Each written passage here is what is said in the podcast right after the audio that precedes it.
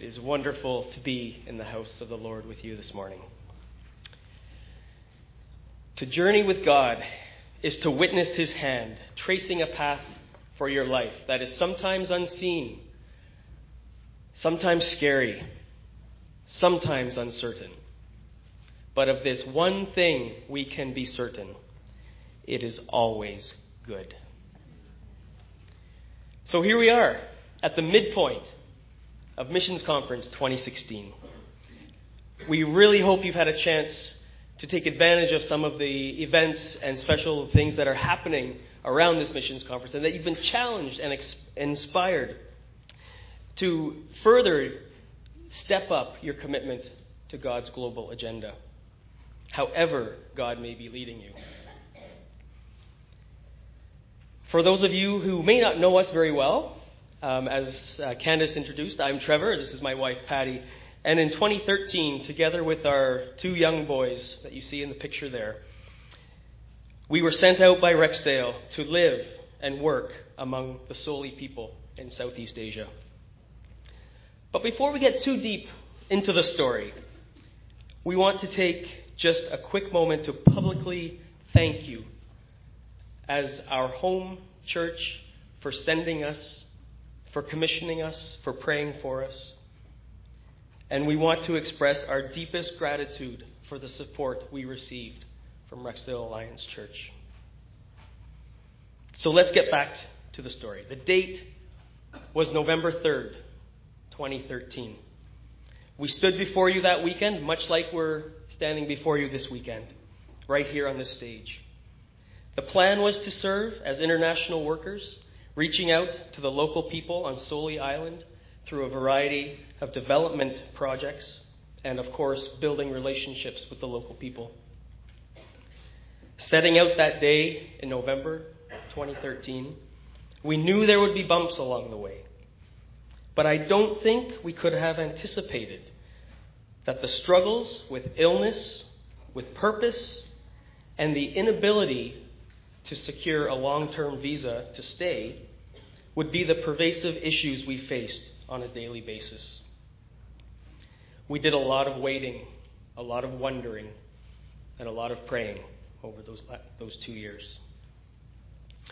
So, it came to the point, as we reflected on the struggles, it became clear that God was calling us back home. After much prayer, wrestling with God, seeking God's will for our future, and a receiving wise counsel from pastors here and the elders here, we decided that the best thing for our family at that time was to return home again.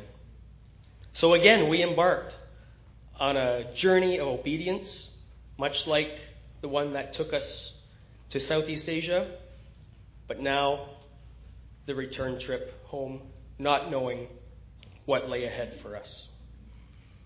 Left us with many questions. Has our calling changed? Did we somehow get it wrong that day that we stepped on the plane? We don't feel that we made a mistake. God does not make mistakes. Our calling is the same, it just looks a little different now. The essence and foundation remain the same. We as a family are still committed to Jesus and his mission around the world. We continue to intentionally reach out to the nations by maintaining the relationships that we started while we were over there. We had a chance to live amongst the people, to share life with them, and to share the good news of the gospel, to speak that into their lives. My new role with World Vision Canada also allows us to keep focused on the nations, the struggle of refugees, and internally displaced people in countries like South Sudan, and the plight of the oppressed and the poor around the world. And closer to home, we have an amazing international community right in our own neighborhood that we strategically meet and reach out to. We've been able to keep our head in the game. And it's all about staying connected to His mission and to your involvement in it. So that brings you, in a nutshell, up to date on how we went from being sent to the nations to being called back home to serve the nations right here in Toronto. It's been a journey that has stretched and challenged our faith. It has been hard. It has left us on our knees before God. It's challenged our faith and our commitment to His mission in the world. But it's also brought us closer to the one who is leading the mission. And we have watched and been amazed by how He has redeemed each step of our journey and provided our needs in miraculous ways. So we are convinced that God did not make a mistake, and we did not make a mistake. And our time in Southeast Asia among the Soli people was not a mistake.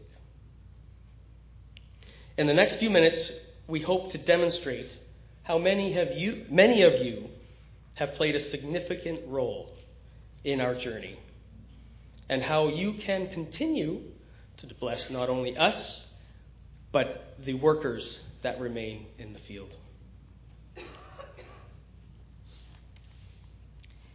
In Isaiah 62, uh, verse 6 and 7, uh, we were reminded of the role of the watchman, the people that are committed to prayer. And it says, On your walls, O Jerusalem, I have appointed and stationed watchmen, prophets, who will never keep silent day or night who will profess the Lord, that take no rest for yourselves, and give him no rest for your prayers, until he establishes Jerusalem and makes her a praise on the earth.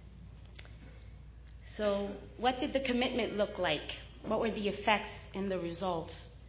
Or those who were part of our journey?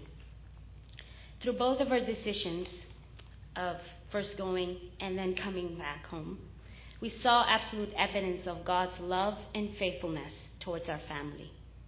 This morning, we want to highlight some of those God stories that we saw and experienced through people here at Rexdale that had made a commitment to pray and support us throughout in this journey. Before we left for Southeast Asia, one of our prayer requests was that we would be able to find good caregivers for Nick and Jake. Through your constant prayers, God provided these two amazing women that loved, cared, prayed with us even if they were not believers, that cried with us when our kids were sick, that laughed with us, celebrated new stages of our children's lives, and each milestone of our local language learning.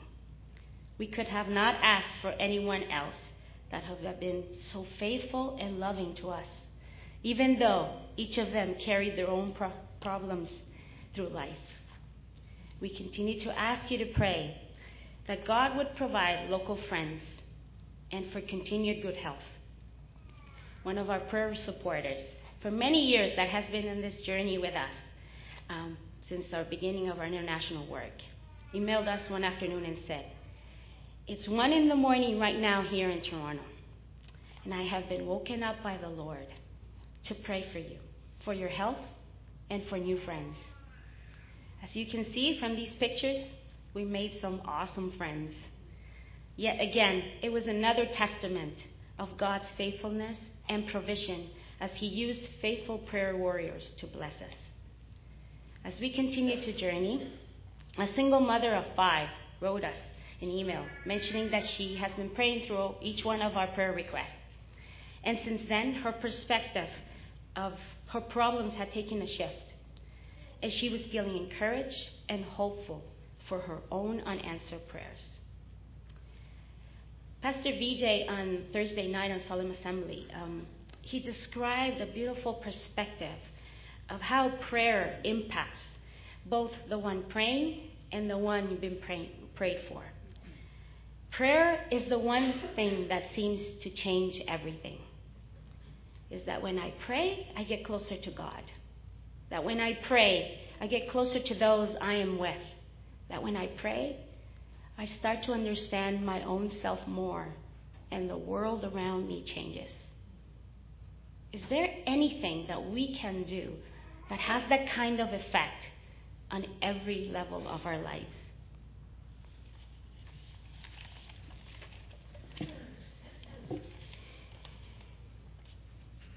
I have one last story uh, before we finish our time this morning, and it's about as up to date um, as it's going to get. Last week, I was in South Sudan. Um, on Tuesday morning, my team and I set off in our vehicles to visit a project site. It was about a two hour drive north of the capital city, and about 45 minutes into the trip, we were stopped at a military checkpoint. And it was a routine checkpoint, so we weren't surprised. Um, but this time something was different. Um, the soldiers proceeded to request the, uh, the team to exit the vehicle, and all of them, except for me, were taken into the National Security Office, the, the tent at the side of the road. Um, they left me sitting in the car by myself. And I I sat there wondering what was gonna, what was going to come of this stop. We didn't know what the purpose was of what they were doing inside this tent. So, as the nervousness built up, I began to pray. I prayed that we would be released without further incident. I prayed for my team in the tent. And I prayed that the Lord would wake somebody up in Canada to pray for us. This was happening at 10:30 a.m. local time. Fast forward a little bit, we were released. We were able to proceed through the checkpoint and carry on with our, our visit. I returned home or back to the hotel that night, and this email was waiting for me in my inbox. It was an email by a, a sweet, dear prayer warrior friend of ours, and she was writing to Patty. She said, I awakened at 2 o'clock in the morning, and I couldn't get Trevor out of my mind, so I spent that time praying for him. 2 o'clock a.m. Toronto time is 10 o'clock a.m. South Sudan time. I was sitting in that car praying for somebody to wake up and pray for us. And that was confirmation that God heard. She didn't know what was happening, but God knew what me and my team needed. So, we want to leave you now with just a few thoughts some challenges um, for you to consider. Your, your role and your, your, um, your involvement in God's global agenda. A couple points. In the last year, how much has your involvement with God's global mission changed? Think about it. In the last year, what changes have taken within you because you got involved in God's global mission? What is it going to take for you to allow yourself to be the one to be woken up at 2 a.m., praying for somebody on the other side of the world, unknown, unseen, but somebody who needs to be prayed for? And maybe it's time that you're being nudged by the Holy Spirit to take a step of obedience, to become an international worker, to do a short term trip, to explore further your role in the mission. Don't be afraid to be bold and ask God for you to be that one to be woken up. Burdened for someone that you don't know. The worst that can happen is you'll lose a bit of sleep. You'll get that back, don't worry. The best that can happen, you will be a change maker, an influencer, and a difference maker in God's kingdom building work. You will make a difference in the life of an international worker who might be struggling and needing some support. Your prayers will thrust you to the front lines of the battle alongside that international worker. So be ready for the Spirit's leading. Be ready for His prompting. It may come in the middle of the night. It might come in the middle of the day. It might come while you're driving, while you're at work. But heed it because they need it. Be ready for it and respond.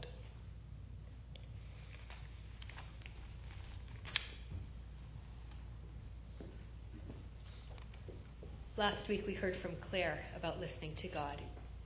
And she talked about the need to spend time worshiping Him, sitting at His feet, listening to Him, and then praying in accordance with what we'd heard.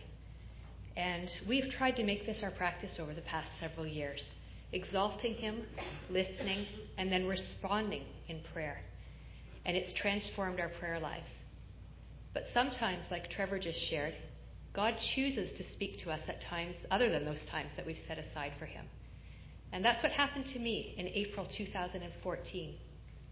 I was having lunch with a friend who was returning to the United States, and she was sharing with me just how difficult it was to pack up after so many years overseas. And as she said that, I heard the Spirit say to me, You need to start packing too. This caught me completely by surprise. We had no plans of leaving, we had no thoughts of leaving. It was nowhere on our radar. And when I went home that night, I shared with Suresh, and he said, That makes no sense at all. Why would we leave now? Things are going well, work's at a good spot, the kids are at a good place. I tried to make sense of it, I tried to find a reason for it. The only thing I could come up with is, well, the visa laws are changing. Maybe we're going to get kicked out, and the Holy Spirit is just giving us advance warning. Uh, but in any case, when we returned home for home assignment in June of that year, in obedience to what we'd heard, we packed up some of our treasures, our photo albums, things that we didn't want to lose, and we packed them and brought them home. And then really didn't give it a whole lot more thought because we didn't know what there was to think about. But a few months later, at our home ministry seminar in August, Suresh uh, was talking to Bram Friends from our national office and just asked him how it was going with filling a position uh, that was vacant. And the reason for the question was that a month earlier, in a small group setting, Bram had asked for prayer and Suresh had prayed with him. So Bram shared that they had had somebody for the position, but it had fallen through. And he said, But we're not worried because we believe that this person probably was not the person for the job. And as Bram shared that with Suresh, Suresh heard the Spirit say, You're the person for the job. So now he was the one surprised. And we went for a long walk that afternoon, and he shared this with me. And I wondered aloud if maybe that was the reason that we were to start packing. So a few hours later, uh, we had dinner with people that we'd never met before. And as we were just introducing ourselves, getting to know each other, Suresh shared about his work overseas, his leadership capacity, uh, equipping people. And one woman blurted out, You need to come and work at head office. And somebody else at the table affirmed the need for somebody like Suresh. So we left that meal feeling like the Holy Spirit had gone from whispering to shouting. Um, and the following morning, we asked if we could meet with Bram and with his wife Donna. We shared what we'd been hearing and sensing, and they affirmed that we should move forward in the process of interviewing for the position. When we returned to Toronto from the seminar, we met with our immediate supervisors, with Pastor Sunder, with an elder who'd been walking with Suresh over the years, with several of our friends here, and just shared what had happened and asked for feedback. Even though it was less than two weeks to our return to the field, we saw how God in His wisdom had pre planned things because the week before we left, we had set aside as a personal prayer retreat for the two of us. And we spent that week going away in the mornings, each of us to our own places, praying and coming together over lunch and sharing. And we just saw this amazing unity in what God was saying to us. Uh, Suresh was offered the job a few hours before we returned to Istanbul. But we continued to receive confirmation uh, in the form of a, a coworker saying he sensed that this was our last uh, term back, even before we had left. Our, our landlady saying that she wanted to sell the house and asking if we would be gone by next summer. Um, And over the months that followed, as we went through many ups and downs in this journey, and as we processed the decision to move to Jamestown, so many of you were instrumental in praying, in sharing your prayers, in sharing specific scriptures and images you've had, you'd had from God. So thank you for that.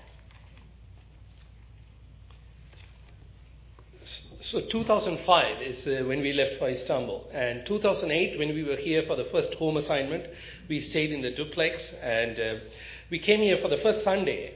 And when we got home, one of our kids said, "Mom and Dad, we are famous." I said, "What?" Because we never thought ourselves that way. They said, "Our pictures are on the wall, and everybody knows our name." And 2015 July, we, are, we got back here. Our pictures are no longer on the Hall of Fame or whatever. And we are not staying at the duplex either. A few things have changed. The question for me is what has not changed? Let me take back to Istanbul. One of the first things everybody asks when they meet us is, Where are you from? And if I'm not with Cheryl, the second question is, Are you a Muslim? And my answer is always, I am a follower of Christ. And throws, that throws them into confusion because that answer does not fit into the boxes that they have for me.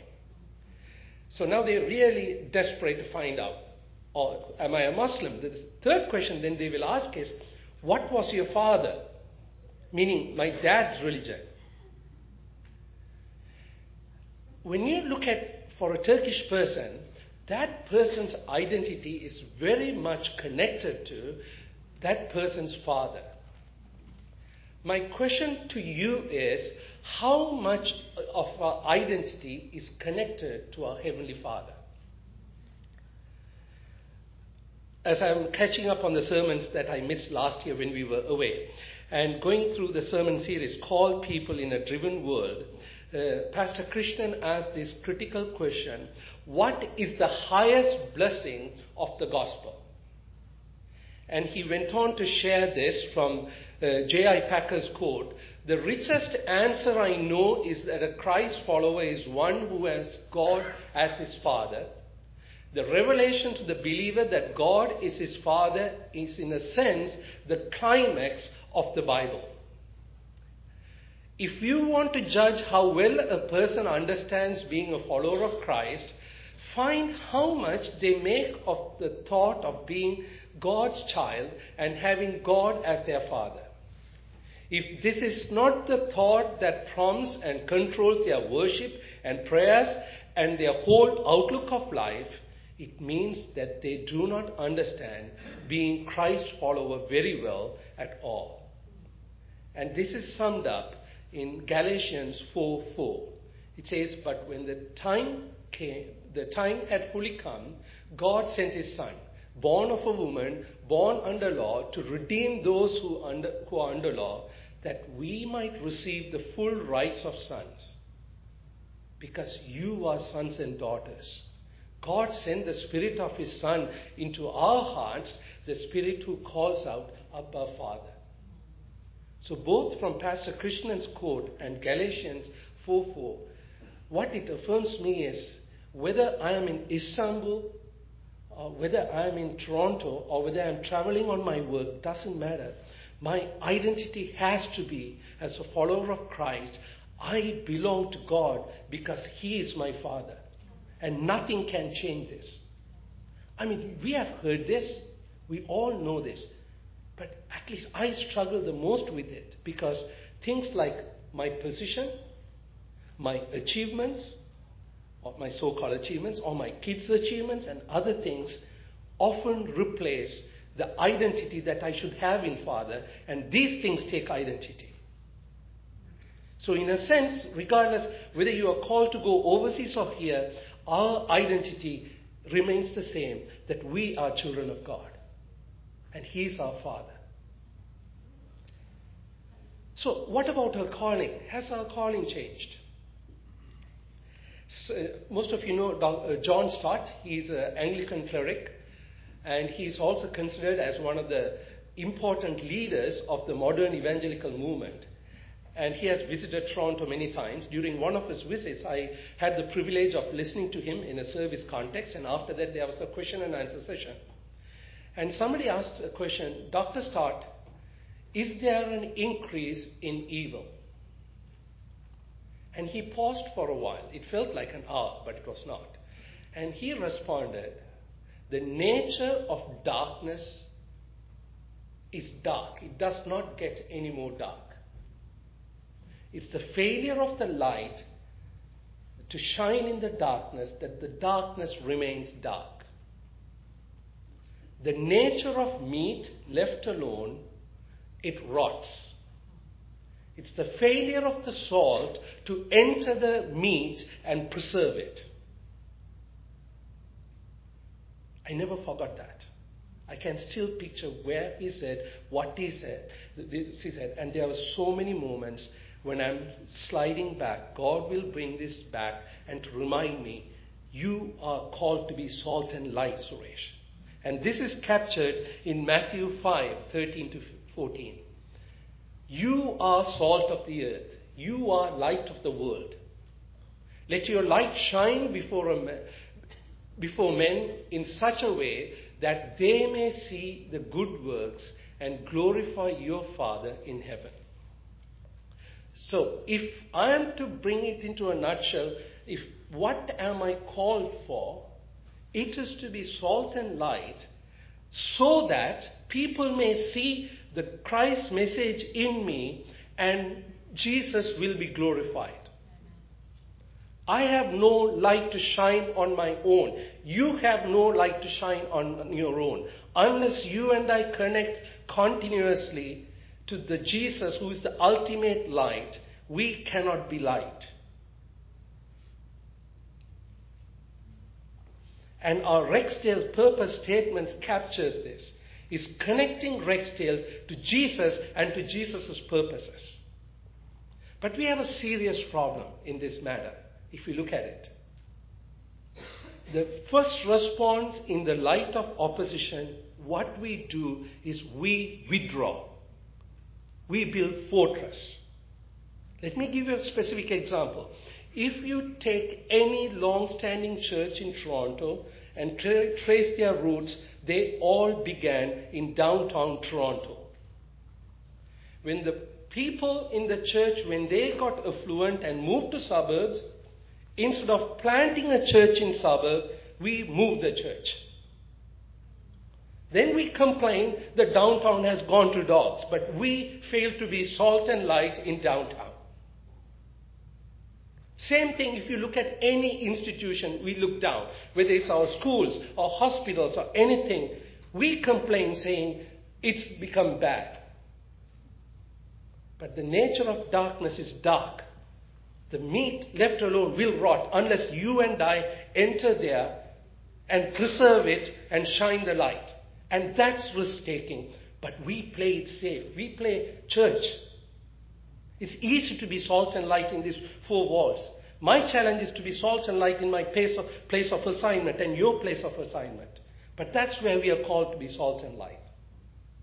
So that's the second thing. Whether you are called to serve right here in these four walls in a full time capacity or somewhere out there, yours and my calling is the same. Be salt and light so that our God will be glorified. As men and women see, we shine His light. So, what has changed? What has changed is actually my place of engagement. My assignment has changed.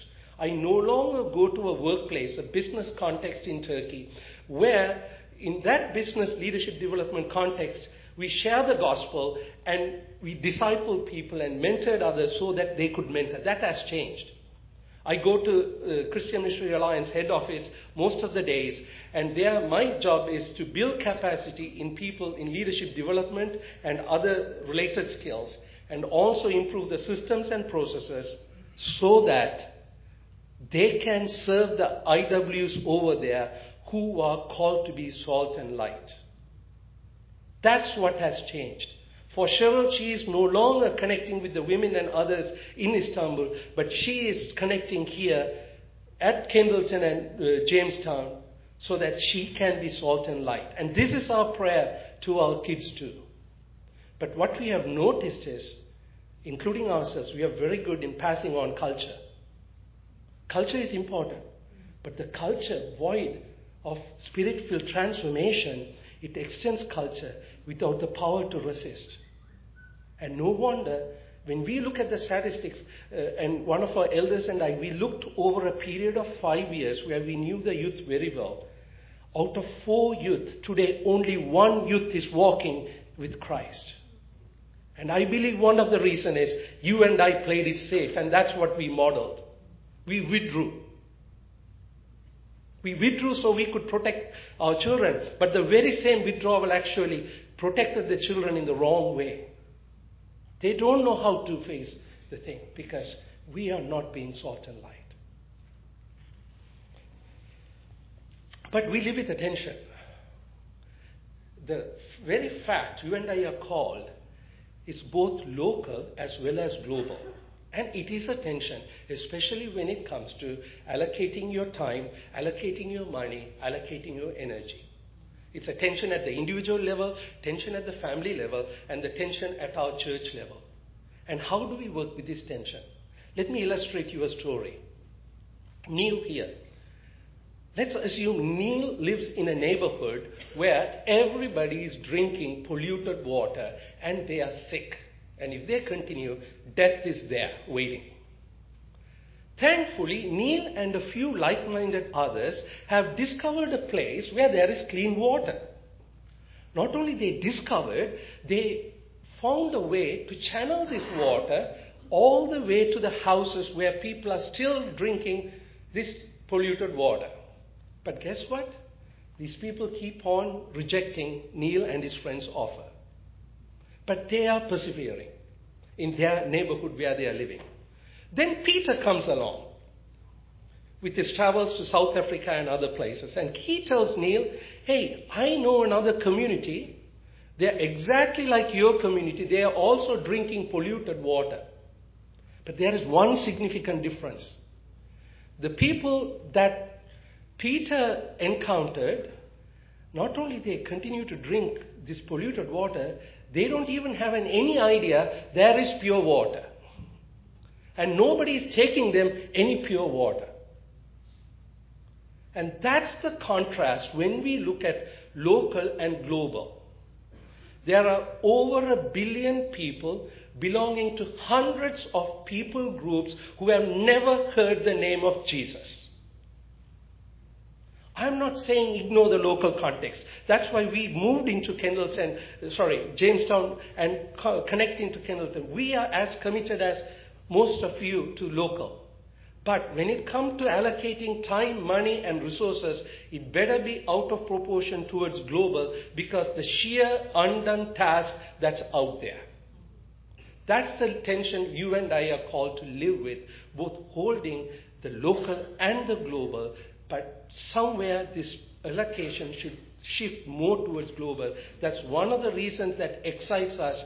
Pastor Krishnan has kept that vision before us for the last 20 plus years. Oh, sorry, I've been here 20 plus years. He has been here much longer, 35 plus years. The global context. And we need both. And there are some practical ways how you can respond this morning. To some of you, it's a recommitment and doing a little more. To some of you, it's a first time commitment. So Trevor will come over and take us through this challenge.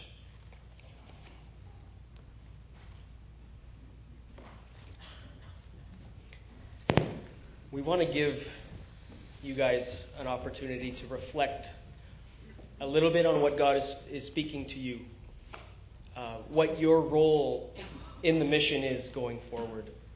And we want to give you a time to respond.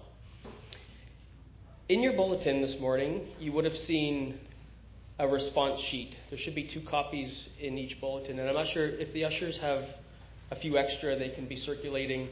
Um, if you need one, you can put your hand up. The purpose of this is to put on paper your commitment to God's global mission. You'll see several options on there that you can think through, pray through, and commit to. as Suresh has said, maybe, maybe you're already on the journey and you're here, but you need to get to here. Maybe you're already here and you need to get to here. This is between you and the Lord. Maybe He's just nudging you a little bit, encouraging you, spurring you on. And maybe there's something you've heard, either today, last week, in one of the other missions conference events, that has touched you, that has made you think and reconsider. So, as the worship team begins our final song, we invite you to make a, a public statement with your response form and to deposit the, the, the form in the vase at the front. Whenever you're ready, please make your way to the front and commit to a new adventure, a new role in God's mission.